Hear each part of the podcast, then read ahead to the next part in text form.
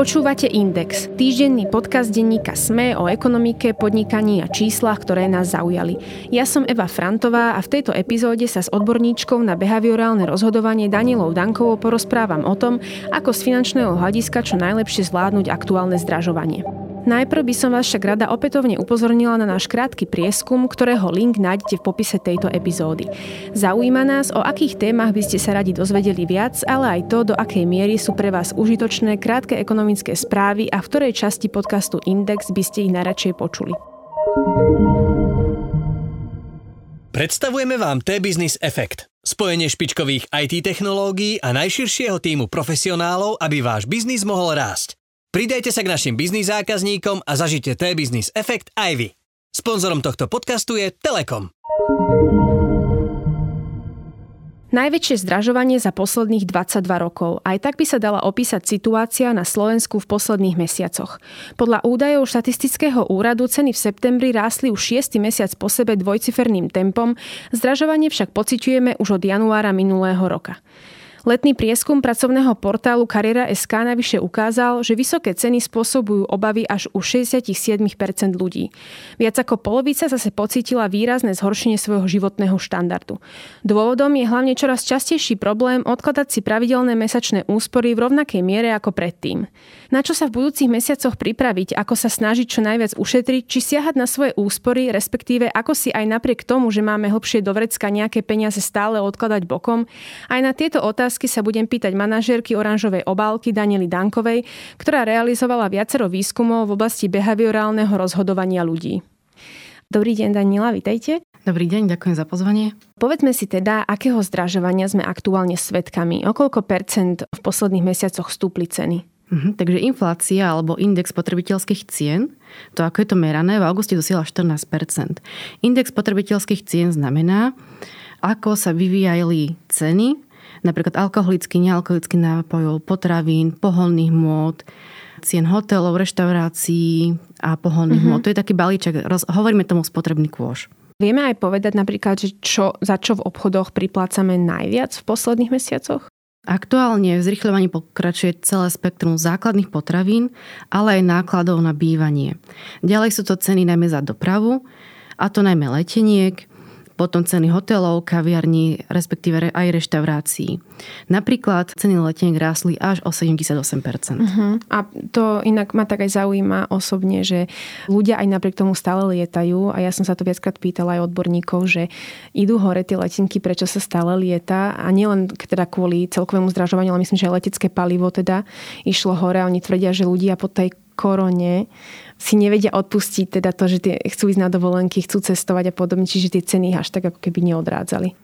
Tak pekne ste to vystihli tým, že bola korona, boli rôzne opatrenia, boli sme zatvorení doma, tak to celé spôsobilo, že naozaj chceme ísť trošku zmeniť vzduch v odzovkách, Áno. chceme vidieť inú krajinu, respektíve mali sme už nejaké návyky ešte pred koronou, tedy boli lacné letenky, bolo veľa možností a ten návyk hlavne po tom, čo sme boli zatvorení, ťažko sa toho zdáme, respektíve trošku taký oddych po tom, čo sme boli zatvorení v tom koronovom období. Ak by sme to chceli dať trošku aj do kontextu, celé to zdražovanie, aké sú hlavné dôvody? Lebo teda nie sú to len posledné dva mesiace alebo tri, kedy ho pozorujeme, ale ceny nám stúpajú kontinuálne aj posledného pol roka, tak možno keby ste nám povedali nejaké dôvody toho celého. Tak tých dôvodov je viacero. Je to najmä ruská invázia na Ukrajine a pokračujúce oživenie ekonomik po spomínanej, už spomínanej koronakríze. Tieto dva hlavné faktory zvyšujú tlak na rast cien surovín, potravín, ale takisto aj pohodných môd. Samotná vojna komplikuje medzinárodný obchod, zvyšuje ceny komodít a iných výrobných vstupov a tým sa zdražujú konečné produkty. Zároveň najmä ceny energii v dôsledku zvýšeného napätia na trhoch so surovinami spôsobuje takisto tlak na ceny plynu a ropy. Takisto ceny mnohých komodít začali rásť ešte v minulom roku, uh-huh. začiatkom alebo v prvom pol roku minulého roku. A to je v súvislosti s prebudzaním sa svetového hospodárstva a plus do toho opäť prišiel ten konflikt. Takže to je súvrh mnohých faktorov. Ďalším dôležitým faktorom sú aj narušené logistické reťazce A to hlavne v Ázii, respektíve v Číne, čo je spôsobené politikou nulovej tolerancie ku covidu, čo vlastne spôsobuje, že rôzne logistické centrá, respektíve prístavy sú mhm. zatvorené mm-hmm. a tým pádom tie výrobky alebo nejaké dielčie produkty, ktoré sú potrebné na výrobu už niekde ďalej, napríklad u nás v Európe, tak vlastne oni tam stoja. Mm-hmm. Čiže to, nám to chýba. Áno, áno. Mm-hmm. Môžeme to cítiť napríklad, keď si niekto chce objednať auto. Tie čakacie doby sú rok, rok až pol niekde. Záleží samozrejme od automobilky, ale počkáme si vlastne na tento druh výrobku. Uh-huh. Ono vo, veľa výrobkov sa to týka, napríklad v poslednej dobe sa to veľa spomínalo aj pri tepelných čerpadlách, že tam napríklad sa veľmi zvyšil dopyt aj v súvislosti s aktuálnou situáciou na trhu s energiami. Tak. A ak som sa pýtala výrobcov, niektorí tvrdia, že ľudia si objednali ten výrobok ešte v apríli a teraz im ho nevedia dodať, lebo im chýba nejaká časť a už to možno túto zimu ani nestihnú. My sme to aj preberali vlastne v podcaste Dobré ráno, aké sú problémy pri týchto teplných čerpadlách a to je ako keby keby jeden z príkladov. V lete sa spomínal pojem heatflation, teda inflácia spôsobená suchom. V poslednej dobe častokrát naši čitatelia hovoria aj o tzv. shrinkflation, alebo teda oni si neuvedomujú, že to je shrinkflation, ale ide teda o znižovanie gramáže niektorých produktov v obchode pri zachovanej cene, čím ako keby tí predajcovia chceli uh, obalamutiť konzumentov, že im predajú menší produkt za tú istú cenu. Nič z toho nevyzerá veľmi optimisticky. Čo môžeme čakať v budúcom roku a možno v tom ďalšom, pokiaľ ide o ceny?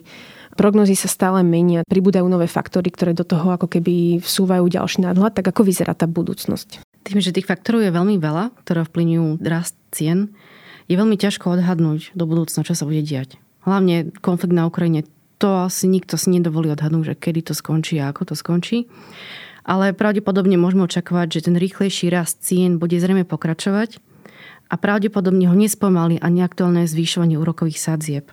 Pretože samotné zvyšovanie úrokových sadzieb má tendenciu spomaľovať spotrebu, ale táto inflácia, ktorú teraz máme alebo vidíme, aj cítime ju, je tlačená vlastne ponukou. To znamená, že rastú ceny vstupov do výroby, uh-huh. tak mhm. ako sme sa bavili. Čiže asi zrejme ani nepomôže tomu, ako keby tie zásahy bank, ktoré sa dejú v posledných mesiacoch.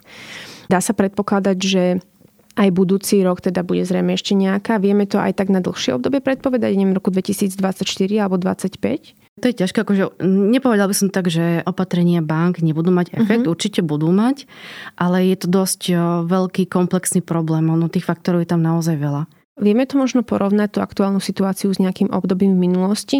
Často sa hovorí, že minimálne v otázke nerovnováhy toho dopytu a ponuky sme takéto obdobie už dlho nemali. Je nejaká situácia v minulosti, ktorá sa podoba tomu, čo aktuálne zažívame? Možno to kombináciou tých rôznych efektov, faktorov je ťažko nájsť takúto v minulosti nejaký takýto príklad, ale zároveň si musíme uvedomiť, že sa menia ceny vstupov.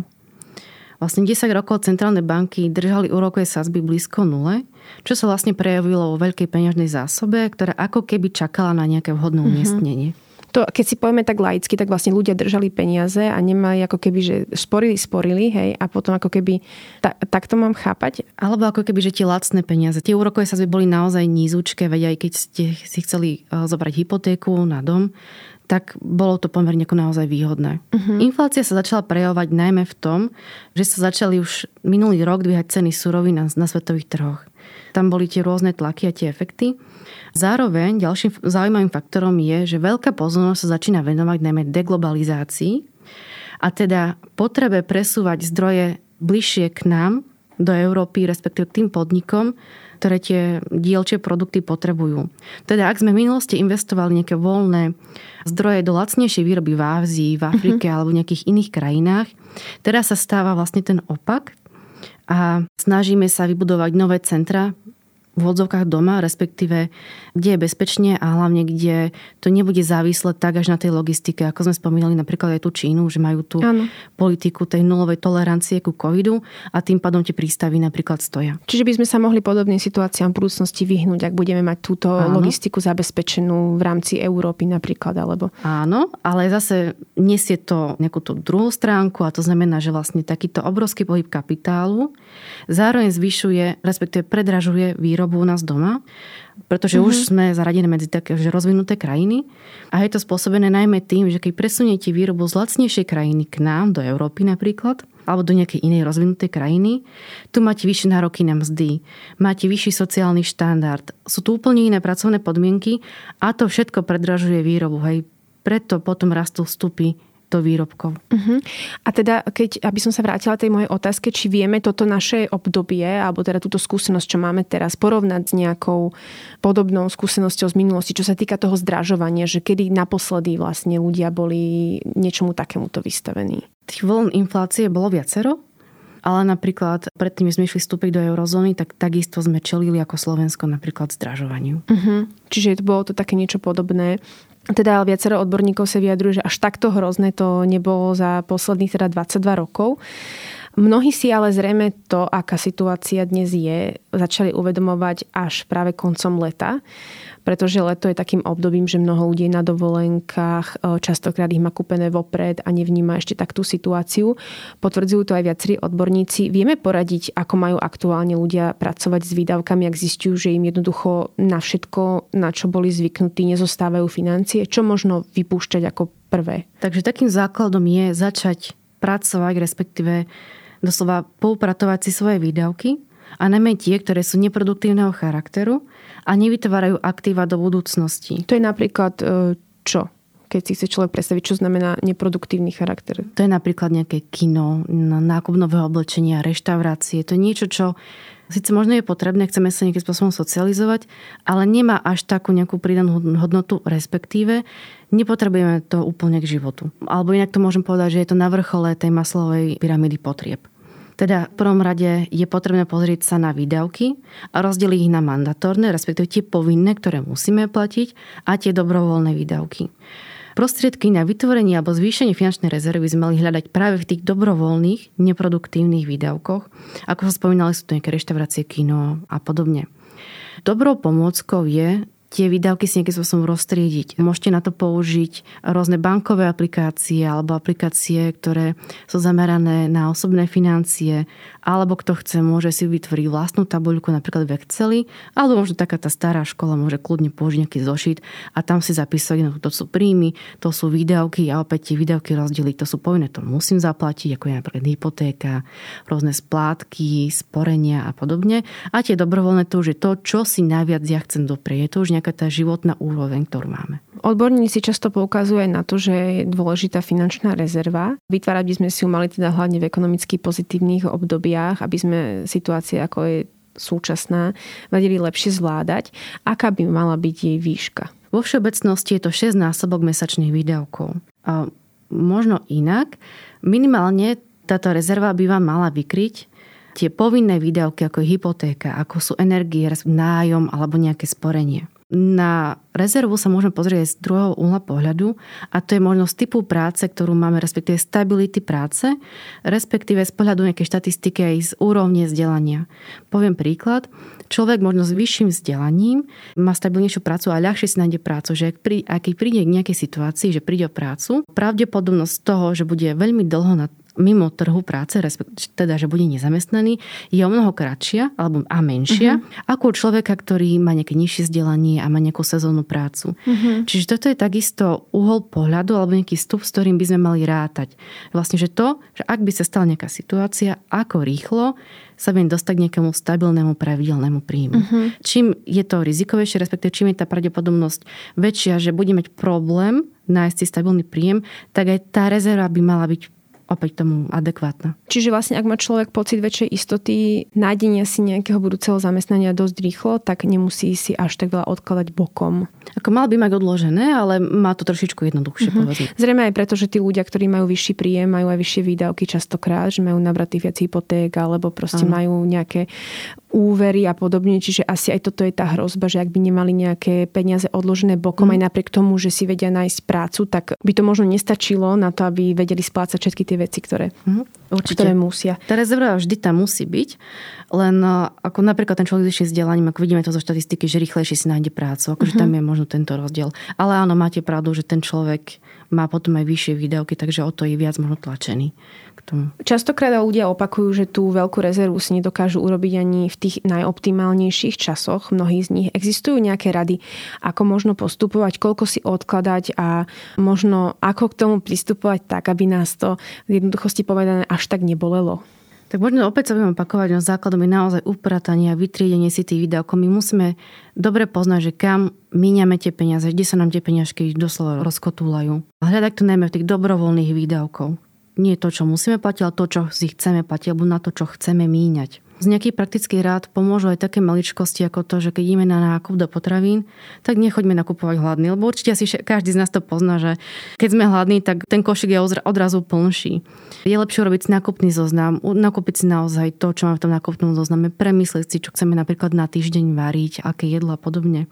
Ďalej môžeme sa pozrieť aj na výdavky, ktoré sú nejakého pravidelného alebo mesačného charakteru a to sú výdavky spojené s nejakými napríklad streamovacími službami. Pozrieť sa napríklad možno aj na paušál telefóny, ktorý mám, že či nie je pri vysoký, že či naozaj využívam to, za čo si platím. Keď sme spomínali tú nejakú sumu, alebo teda ja som tak načrtla, že akú sumu by si mali ľudia mesačne odkladať, aby ich to až tak veľmi nebolelo. Líši sa to nejako aj teda podľa príjmu, alebo, je, alebo vieme to nejako percentuálne vyjadriť, že koľko asi by si ľudia mali byť schopní odložiť? To je, to je veľmi ťažká otázka, pretože každý má iný príjem, každý má iný typ výdavkov. Hej. Nie, niekto má, väčšina z nás má hypotéku. Niekto má avšak ešte aj nejaký leasing, hej, napríklad na auto. Niekto má možno ešte nejaké spotrebné úvery a aj iné formy výdavkov. Napríklad zo štatistik to pekne vidno, že ľudia, ktorí žijú vo väčších mestách, že viac míňajú napríklad na, fakt na reštaurácie, ano. kina, kaviarničky. Takže to je veľmi ťažko povedať si koľko. Neexistuje nejaké univerzálne riešenie pre všetkých. To riešenie by malo byť individuálne a naozaj každý by si sám mal rozhodnúť, koľko by to malo byť a koľko dokáže vlastne odložiť. Uh-huh. A práve k tomu slúži taká tá evidencia tých výdavkov, ten zošít alebo nejaká tá aplikácia, už komu je čo bližšie. A líši sa nejako výška rezervy v tom bezproblémovom období a naopak v tom, ktoré prežívame aktuálne? Možno mali by sme mať odloženú väčšiu sumu? To niekedy dobré alebo zlé časy alebo bezproblémové problémové časy, to je dosť ako niečo relatívne. Skôr by sme mali na to pozerať tak, že tú rezervu potrebujeme posudzovať podľa vlastnej ekonomickej situácii, pretože aj v dobrých časoch sa nám môže stať to, že prídeme o prácu. Práve preto veľkosť rezervy závisí aj od rizikovosti pravidelného mm-hmm. príjmu respektíve podľa toho, ako rýchlo si viete opäť nájsť prácu, respektíve ako rýchlo si viete zaobstarať mm. nejaký pravidelný, stabilný príjem. A to bez hľadu na to, či sú dobré ekonomické časy, zlé ekonomické časy. Čiže vlastne v podstate človeku sa môže zhorčiť situácia zo dňa na deň. Neznamená to, že, nejaké, že musíme čakať na nejaké celosvetové dianie a podľa neho si robiť rezervu, ale skôr akože to brať tak individuálnejšie. Tá rezerva by tam mala byť naozaj vždy. Prieskum agentúry Go for Insight, vypracovaný exkluzívne pre Index, zo začiatku tohto roka hovorí, že až 52% opýtaných v roku 2021 z bežného mesačného príjmu vôbec neinvestovalo. A výsledky prieskumu tiež ukazujú, že každému piatému opýtanému z mesačného príjmu pri odpočítaní všetkých výdavkov, napríklad na bývanie alebo splátky úverov a tiež bežnú spotrebu neostane prakticky nič. Aktuálne sme ešte v ťažšej situácii, tak možno ako si napriek tomu, že sa nachádzame v takto komplikovanej situácii, keď vidíme, že v košiku máme oveľa menej produktov, ale platíme rovnakú sumu, možno aj vyššiu, ako si aj napriek tomu stále odložiť tie peniaze bokom? To je tiež taký komplexnejší problém, ale vo všeobecnosti máme sa lepšie ako pred 10 rokmi, predtým ako bola tá posledná kríza. Máme sa dokonca lepšie ako pred 30 rokmi to, že čas ľudí nevychádza s peniazmi, nemôžeme dávať návrh len nízkemu príjmu. Dôvodov je viacero a majú bohužiaľ kumulatívny efekt. Ako príklad môžeme uvieť aj to, že práve Slováci sú jeden z najzadlženejších národov v Európe. Vieme povedať aj nejaký dôvod tohto zadlženia Slovákov? Slováci vo všeobecnosti mm, majú radi vlastníctvo a radi vlastnia nehnuteľnosť. A teda, ak sa vrátim k tomu, čo ste spomínali, tak teda Slováci vo všeobecnosti sú zadlžení. Je toto teda aj jeden ako keby z dôvodov toho, že dnes teda žijeme tie ťažšie časy?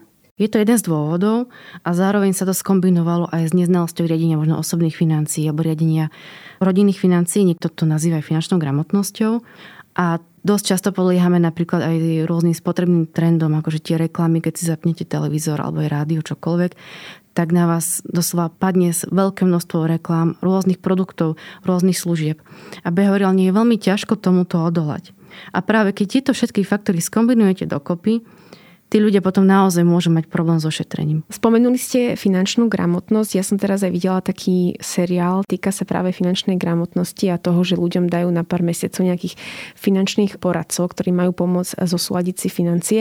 A nejde teda vždy iba o nejakých ľudí, ktorí nemajú peniaze, ale častokrát sú to aj ľudia, ktorí sú na tom veľmi dobre, ale stále nevedia, kam im tie peniaze utekajú. Mňa by e, len tak osobne zaujímalo, že je to najdôležitejšia súčasť v podstate nášho života vedieť si riadiť financie, ale stále ako keby chýbalo aj na školách sa nevedú ľudia k tomu, aby vedeli, koľko si sporiť, kam si peniaze odkladať, že bude treba si niečo nechať na dôchodok. Možno, že aký názor na toto máte, že prečo ako keby spoločnosť stále nedáva dostatočný dôraz tejto téme? Je to možno nejaké dedictvo z minulých čias, Určite je potrebné, aby tá finančná gramotnosť bola aj na školách, aby to poznali už aj deti, aby, aby, to dost, aby, aby sa s tým žili. Ale zároveň jedna vec je to, čo detičky majú v školách, ale druhá vec je to, čo vidia o svojich vlastných rodičov. A síce možno niečo im učiteľ, učiteľka v školách ukáže, niečo im povie, ale oni keď to nevidia v praxi, že to ich rodičia robia, tak oni na to potom rýchlo zabudnú. Sporiť sa dá rôzne. Vieme si robiť napríklad krátkodobú, ale teda aj dlhodobú rezervu. Tá sa môže líšiť aj veľkosťou. Buď môže ísť teda o financie, ktoré potrebujeme pre nepredvidateľné situácie, ale aj o prostriedky, ktoré si odkladáme na dôchodok. Čo dnes uprednostniť, keď teda odkladáme peniaze bokom? Sústrediť sa radšej na tú niekoľkomesačnú rezervu, ktorá môže nastať v prípade, že prídeme o prácu, alebo teda, že sa nám teda niektoré tie výdavky tak navýšia, že nebudeme to zvládať, alebo sa skôr sústrediť na ten dlhodobejší najvyšší cieľ, ak to teda musíme teraz nejako prioritizovať? Určite tá rezerva, pretože ak nemám rezervu, ktorá ma ochrání pred nejakou nepredvydateľnou situáciou, mala alebo mala by som začať práve s vytvorením tejto rezervy, o ktorej sme sa už bavili. Potom, ak mám túto rezervu, môžem začať uplatňovať pravidlo, že zaplať sám sebe. To znamená, že začať si sporiť napríklad na dôchodok. To je takisto veľmi dôležitá súčasť. A potom, keď vlastne máme tieto aj sporenie, máme aj rezervu, môžeme začať investovať, avšak tu je potrebné podotknúť, že samotné investovanie je potrebné chápať ako proces a nie ako samotný cieľ. To by som možno ešte tomu investovaniu povedala, že keď chcem investovať, máme nejaké prostriedky. Je rozdiel, či chcem pravidelne investovať alebo jednorázovo. Zároveň je dosť podstatné, na akú dobu, dlhú dobu chcem investovať. Mm-hmm. Pretože od tej doby, na ako dlho chcem investovať, sa odvíja aj tá investičná stratégia. Hej? Čím na dlhšiu dobu chcem investovať, tým môžem ísť rizikovejšie. A zároveň tej rizikovosti alebo rizikovejšie aktíva, ako napríklad akcie alebo ETF fondy, netreba sa toho báť. Ono, tá rizikovosť nie je možno najšťastnejší pojem, ale tá rizikovosť vlastne znamená volatilitu alebo takéto kolísanie hodnoty aktíva. Uh-huh. Napríklad, ak investujem a dávam, vkladám si tam prostriedky pravidelne, tak vlastne tú volatilitu si ako keby zjednodušene poviem znižujem. Áno, že sa vlastne zmenšuje tým, že to je dlhé časové obdobie. Ako keby sa to tak opakuje. Áno a zároveň netreba sa ani bať toho, že príde nejaký pokles. Napríklad teraz uh, boli, ako začala tá ruská invázia, tak vlastne akciové trhy trošku akože poklesli. Ale toto treba vnímať ako príležitosť, pretože ak si napríklad niekde investujem a vkladám si niečo pravidelne, tak za rovnaký objem peňazí si viem nakúpiť viac napríklad tých akcií. Takže z dlhodobého hľadiska vieme, že tie trhy idú hore.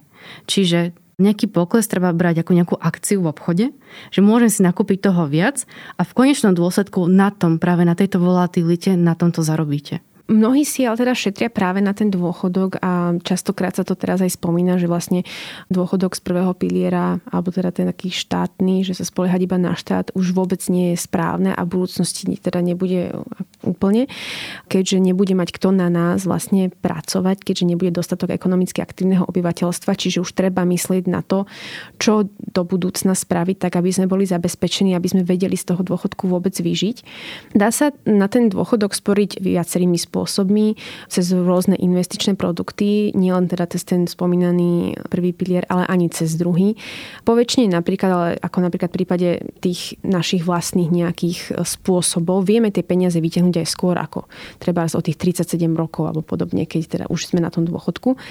Dáva zmysel aktuálne na tieto peniaze siahať, ak už niekto má našporenú určitú sumu, tvrdil teda, že ju bude používať na dôchodku, ale dnes nastala takáto situácia. Má tam niečo našporené a mohlo by mu to pomôcť. Mali by sa takýmito peniazmi vykrývať aktuálne výdavky? Určite nie, pretože takýmto správaním oberáme samých seba, síce v budúcnosti, ale samých seba. Takéto niečo by mala byť už posledná voľba. Možno ak sa vrátim k dôchodkovému systému, k tomu prvému pilieru, je dôležité uvedomiť si, že ten prvý pilier, ten štátny, ako ste ho nazvali, je priebežný pilier. To znamená, že súčasní tí, ktorí pracujú, zo svojich odvodov okamžite platia vlastne dôchodcov.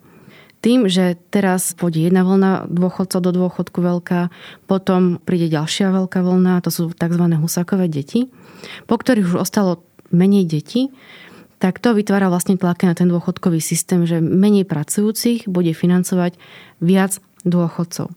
Práve preto sa pristúpilo k viacpilierovému dôchodkovému systému.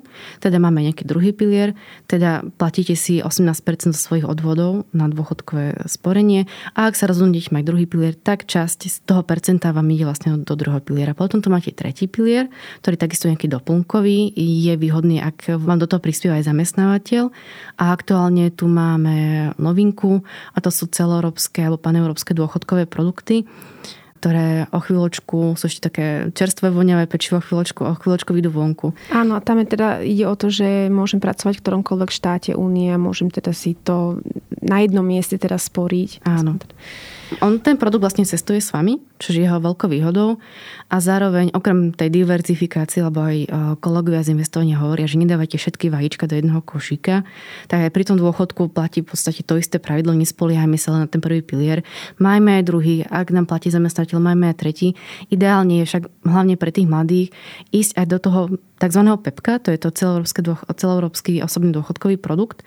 Jeho jednou obrovskou výhodou, aspoň z môjho uhla pohľadu, je to, že je odolný nejakým politickým zásahom na národnej úrovni. Proste ano. je to produkt, ktorý je zadefinovaný na EU úrovni a len tak jednoducho sa nebude meniť, nebudú môcť byť do neho zásahy a, Napríklad a ako sa deje pri tom druhom pilieri, ktorý sa stále väčšine mení Aha. a príde nejaká vláda urobiť nejaký krok, ktorý môže veľa ľuďom tú situáciu do budúcna veľmi zhoršiť a v podstate oni nemajú žiaden dosah na to, že čo sa stane. Tak.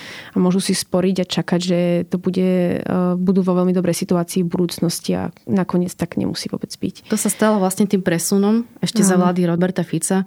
To bola akcia návratka, kedy boli ľudia z akciových fondov presunutí do dlhopisových s tým, že ak máte záujem vrátiť sa naspäť, môžete poslať nejakú návratku. Lenže z nejakého mm, behaviorálneho hľadiska málo ľudí to poslalo, pretože ono možno aj keď mali záujem, ale v tom bežnom dni, v okolnostiach, ktorých riešite, pracovných, rodinných, vy na ten papier zabudnete. Takže veľa ľudí to neurobilo a dosť dlhú dobu sú vlastne v dlhopisových fondoch, ktoré nie sú výnosné tak ako nejaké indexové alebo akciové fondy. Tie dlhopisové fondy skôr slúžia ako na zakonzervovanie hodnoty úspor, ktoré máte na tom osobnom účte tesne pred dôchodkom. Ono aj z osobnej skúsenosti viem, že ak mám ja poslať niečo a tým mám zrušiť nejaké rozhodnutie, tak zabúdam na to kopeckrát alebo sa mi jednoducho do toho nechce, lebo ja musím urobiť aktívne nejaké rozhodnutie. Čiže mám pocit, že veľa ľudí jednoducho zabudlo alebo to nepovažovalo za dôležité a jednoducho nepristúpilo k tomu kroku a teraz vlastne je to na ich škodu. Presne tak. Ale teda malo by dojsť aj k zmene tohto druhého dôchodkového piliera na stole novela, tak uvidíme, čo sa stane. Ako to dopadne, no. Čiže ak ako ste spomínali, netreba siahať na tieto úspory, ktoré máme a šetríme si na dôchodok, aj napriek tomu, že situácia je takáto zložitá. Potom ale pripadajú do úvahy aj dôžičky. Je známe, že ľudia nemajú problém si požičiavať peniaze v obdobiach, kedy nárazovo potrebujú nejakú väčšiu finančnú čiastku, napríklad e, Vianoce alebo letné dovolenky. Prieskum Fokusu z roku 2021 hovorí, že napríklad na vianočné darčeky si dopredu nesporí až 60% Slovákov. Je teda správne aktuálnu situáciu riešiť pôžičkami? Mali by sme po nich siahať? Toto je problém, takéto správanie hlavne na riešenie dovoleniek alebo na riešenie Vianoc. Keď viem, že napríklad na Vianoce budem mať vyššie výdavky, napríklad spojené s darčekmi, tak už myslím na to celý rok a začnem si sporiť, alebo odložím si takú v odzovkách kôpku, robím si nejaké mentálne účtovníctvo a že viem, že toto, táto kôpka je určená na Vianoce presne kvôli tomu, aby som si nemusel potom brať pôžičku. Mojím osobným názorom napríklad je, že tie Vianoce nie sú alebo nemali by byť o darčekoch a už vôbec nie o tých drahých To čaro Vianoc by malo byť o tom, že sme spolu, sme s blízkymi, sme s tými, ktorých máme radi, že sme spolu. A to nás nestojí nič, len náš čas. A čo sa týka tej aktuálnej situácie, ak niekto napríklad sa ocitne v problémoch finančných a je to spôsobené práve tým, že dnes všetko zdražuje, teda aktuálne všetko zdražuje, je správne siahať v takýchto prípadoch na požičky? Ak si to tá situácia vyžaduje, že to nevyhnutné, ako možno áno, ale treba to zvážiť naozaj individuálne a naozaj si sadnúť za ten zošit, za Excel, za tabulku alebo pomoci nejakou aplikáciou, upratať si tie výdavky a naozaj sa pozrieť na tie dobrovoľné výdavky, ktoré máme, že či náhodou nám neutekajú peniaze niekde inde, či keď sa možno uskromníme v nejakých reštauráciách napríklad alebo streamovacích službách, čokoľvek, už ten každý človek nechce dosadiť to svoje, tak možno sa mu podarí vyriešiť tú situáciu, alebo ak by už aj musel pristúpiť k tej požičke, tak možno bude menšia. Na záver ešte existujú nejaké rady, alebo vedeli by ste možno posluchačom poradiť, ako toto obdobie prečka s nejakými najmenšími finančnými, ale aj psychickými újmami, pretože predsa len mnohých môže z toľkých negatívnych finančných správ chytať aj úzkosť. Je teda jasné a vidíme to všetci, že aj v médiách sa málo kedy spomína niečo príjemné a už to bož nie v aktuálnej e, situácii. Striedala sa nám tu pandémia, potom prišla vojna. Vidíme, že do toho zdražovanie. Pred nami je zima, ktorá bude asi komplikovaná. Tak možno vieme poradiť ľuďom, na čo sa sústrediť alebo ako túto situáciu brať trošku s nadhľadom? V prvom rade je najlepšie, aby sme sa spoliehli sami na seba to, či nám štát pomôže, berme skôr ako benefit, ale ktorý pravdepodobne príde neskôr, ako ho reálne budem potrebovať. A zároveň za tento benefit si v budúcnosti zaplatím nejak inak, napríklad formou daní. Dôležitá je práve tá kontrola nad vlastnými financiami a nad tým, že presne vieme, aké výdavky máme a kde vlastne tie peniaze dávame. Netreba stresovať, treba to brať ako obdobie, a ako možno je príležitosť k tomu, že sa vieme naučiť eh, nejakým lepším návykom pri narábaní s financiami. Takže zberme to skôr ako príležitosť. Hovorí odborníčka na behaviorálne rozhodnutia Daniela Danková. Ďakujem.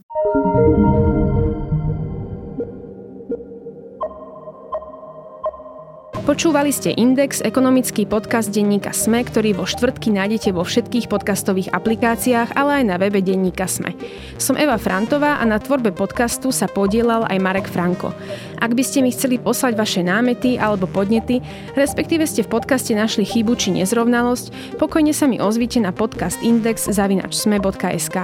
To je odo mňa všetko, počujeme sa opäť vo štvrtok.